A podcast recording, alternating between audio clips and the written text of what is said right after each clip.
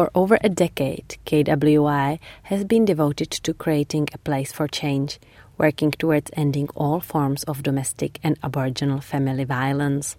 Over the last few years, KWI have rapidly grown to support over 1,000 people a year. KWI supports Aboriginal people to stay safe, to thrive, and to continue to be connected to culture. We are talking to CEO of KWI, Craig Rigney. Craig is a brown Ngarrindjeri and Kaurna man born in South Australia. Craig's expertise is child protection, mental health, poverty reduction, domestic violence, homelessness, Aboriginal culture, education, and disability. And it's my honor to welcome Craig to NITV Radio. Hello, Craig, and welcome. Hello, and good afternoon, and thank you for having me. Thank you so much for joining us. So, looking back at 2022, how was this year for you? I think, like a lot of people, we, we thought we were doing it tough whilst COVID was present and, and running rampant across Australia. I think this year um, feels like it's been a tougher year for us. I think a lot of our families, uh, a lot of the the workers and, and the organisations across our sector have really felt the pinch and I guess trying to catch up on, um, you know, reaching back out and, and working alongside families to, to you know, get, get the outcomes that they are seeking. So it's been a long, long year and, and I think the Christmas break can't come soon enough for a lot of us. Mm. As you said, this is the actually third year already we are living in the pandemic. Did that change the way KWI operates or the way you help people? Well, I think if I was to reflect, yes and no. And what I mean by that was the work that we do working with families and, and ensuring that there's safety in the home uh, across a number of uh, intensive family supports that we offer, including domestic violence and child protection, we still needed um, to sight children. We still needed to make sure that there was uh, safety in the home. Mm-hmm. Um, so part of our work, obviously, we were still reaching out uh, to families, but we had to use technology uh, like many others in a way that we hadn't used before. So we were using video conferencing and video calls or FaceTime uh, or messenger video calls through Facebook applications to reach out and contact families so we could still see have and have that uh, I suppose semi pseudo face to face interaction with families. So, although, yes, it changed uh, the way in which we carried out some of the work, the work itself didn't necessarily change too much. If anything, it probably meant that we were interacting with our families more often than what we were previously because we were still talking to families uh, more often during the week than we would if we were going out there for longer visits. So, shorter visits shorter conversations and checking in with families to make sure that uh, we were able to meet their needs and that everyone, I guess, was happy in that and safe in that sense. Mm. Did needs change as well? Oh, absolutely. Uh, you know, like everybody else uh, globally, uh, the isolation meant that there was certainly, I guess, amplified tensions within the home. Uh, you know, get, getting out when, when we were in, in lockdown situations, accessing food, uh, amenities, uh, also, you know, I guess people being that were in quite a, a sensitive state themselves and with family and with other organisations putting added pressure on them, uh, as well as you know doing the similar work that we were doing. That there absolutely was uh, a change in needs for them, and of course that was different for every individual and every every family that we spoke to. Mm, mm. And um, I guess Christmas is a festive period, but not for everyone. And maybe your clients are having hard time now, or do you think it's like lockdowns are you know done, so maybe it's better now? How do you see the situation around this festive period? Look, uh, I guess historically, what we've seen when we're talking about, uh, you know, from a family violence context, is the financial stresses in family, um, those other stresses that are in, you know, environmental stresses also uh, around families and their homes. We quite often see a, a rise in um, domestic violence, sadly. but also what, what we're able to do, obviously we'll reach out and keep in touch and uh, and be there for families and, and, and women and children and men when they need us.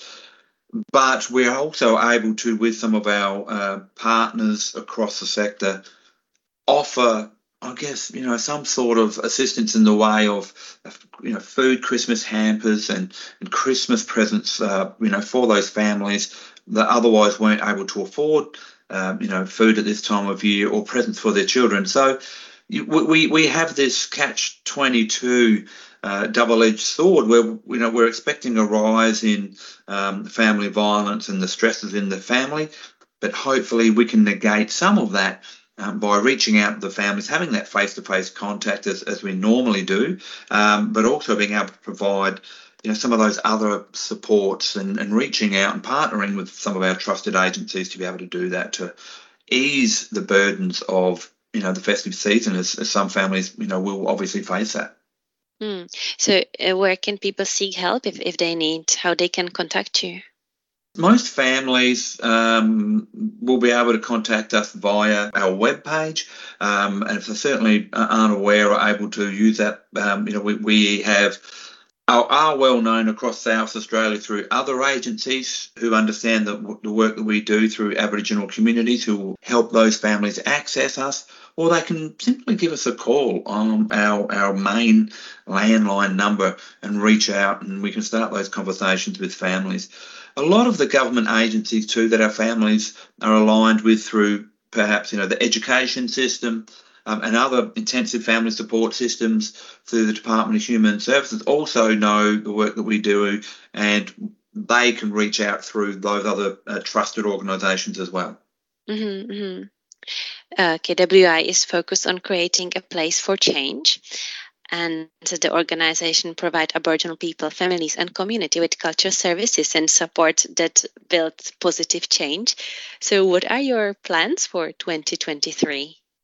Normally, what we do is after the Christmas break, hopefully the staff are re-energized we want we what we would like to do is come back, review uh, the, the year prior, and look at ways for improving our responses to families. Look at ways that we can be better at our jobs, and certainly look at ways that we can help lower the barriers for the families that are out there. And that means sometimes you've got to be very honest and truthful about the work that you're doing and ask yourself some of those hard questions about, you know, are we doing the best job we can and how can we improve that? So that's normally where we start. I guess around you know January, mid-January, when most of the the staff members come back to work. For the first two or three weeks, we we do this huge reflection piece um, with the executive management team around what this looks like. And then we want to keep that engagement strategy up and re-engage with our families, checking in with them, making sure that they're okay, and asking the very simple and basic but very important question of what do they need from us? What can we do for them? Um, and I think what what we quite often forget is we use language such as you know the families as being our clients, where we've got that wrong. We are here to work for the families.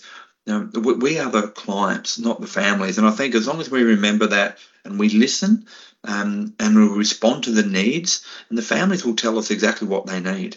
So I think active listening is really important, particularly after this Christmas break, and we, we have you know the longer school holidays, the summer school holidays here. So we've got to make sure that the the families are settled, and we we are there to offer the services that they need, so we have the best response for them.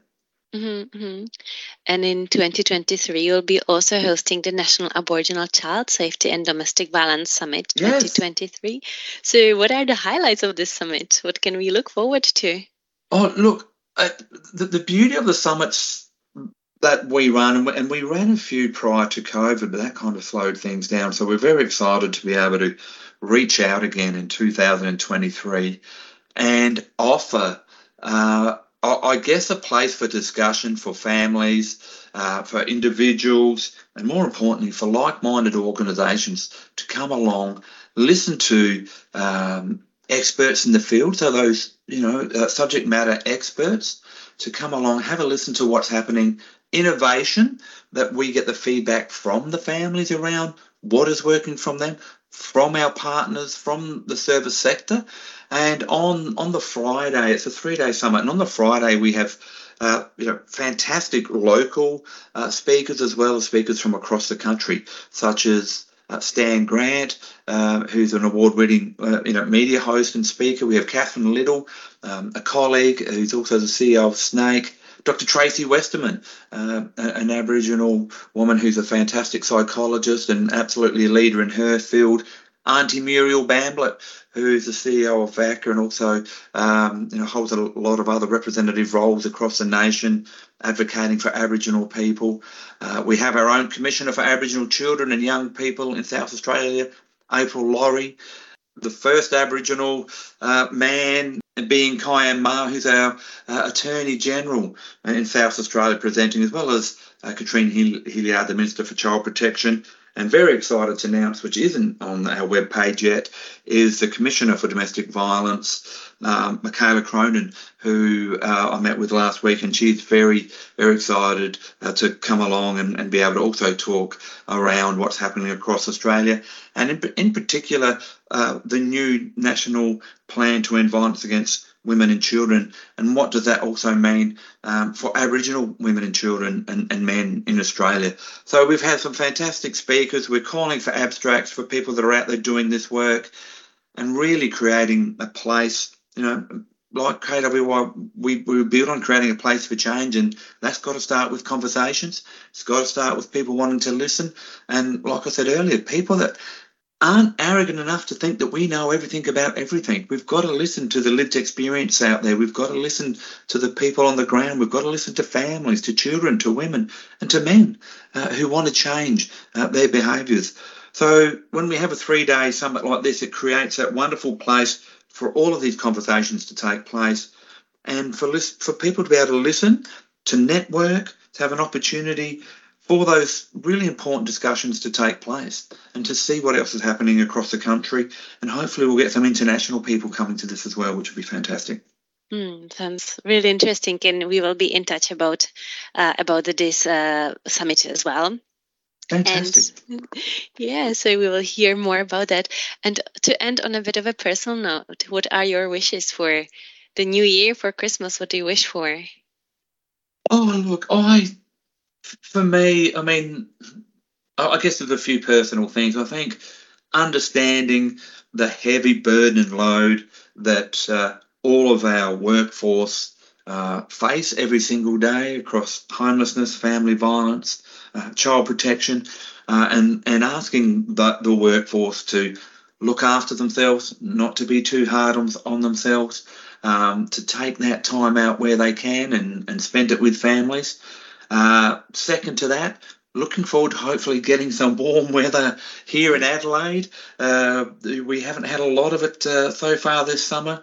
Um, and, you know, I, I guess in, in, in, a broader context, really hoping that the world uh, will come to its senses and, and just find a moment for, for peace and, and understanding. Um, and it, it's, you know, take some time to reflect and and just reach out to you know there's fellow humans out there and be kind to one another. And, and, I, and I think we lose that sometimes where we're moving so fast you know through uh, the systems that are placed upon us and the work that we do that we need to slow down look after each other smell the roses uh, and, and, and take time to just take your shoes off and plant your feet in the ground and remember that you know we are at one with the environment and this planet that we you know that we're part of.